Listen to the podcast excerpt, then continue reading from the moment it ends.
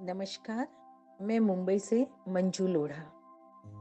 आज की मेरी कविता का शीर्षक है हमारी मुंबई।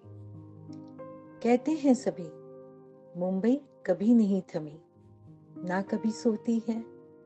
दिन हो या रात, जागती रहती है, जागती रहती है।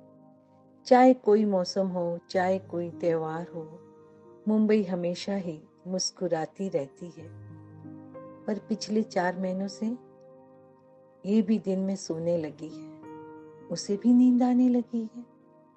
ट्रैफ़िक रहित सड़कें, प्रदूषण रहित वातावरण, गाड़ियों के हॉर्न की चिल्लों से दो, ट्रेनों की भयानक गड़गड़ाहट से दो, वह भी शांत वातावरण में शुद्ध साँसें अपने भीतर भर रही है।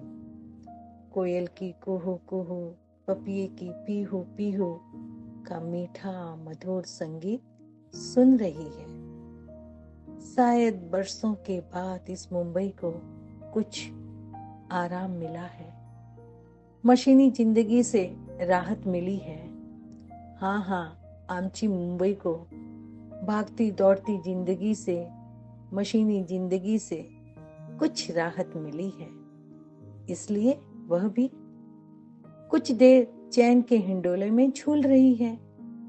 इस मुंबई ने हमें बहुत कुछ दिया है। इसके हम हृदय से आभारी हैं।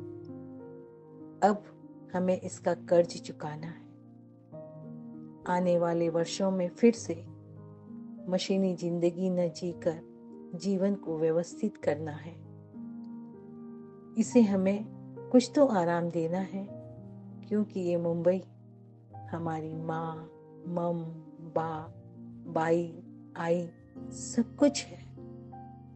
इस मुंबई में माँ मुंबा देवी है, माँ लक्ष्मी जी हैं, रक्षक देव बाबुलनाथ हैं। तो आदिनाथ प्रभु के तीर्थ समान मंदिर हैं, सिद्धि विनायक जी हैं। इसलिए हर हाल में हमारी मुंबई सुरक्षित है। नमस्कार।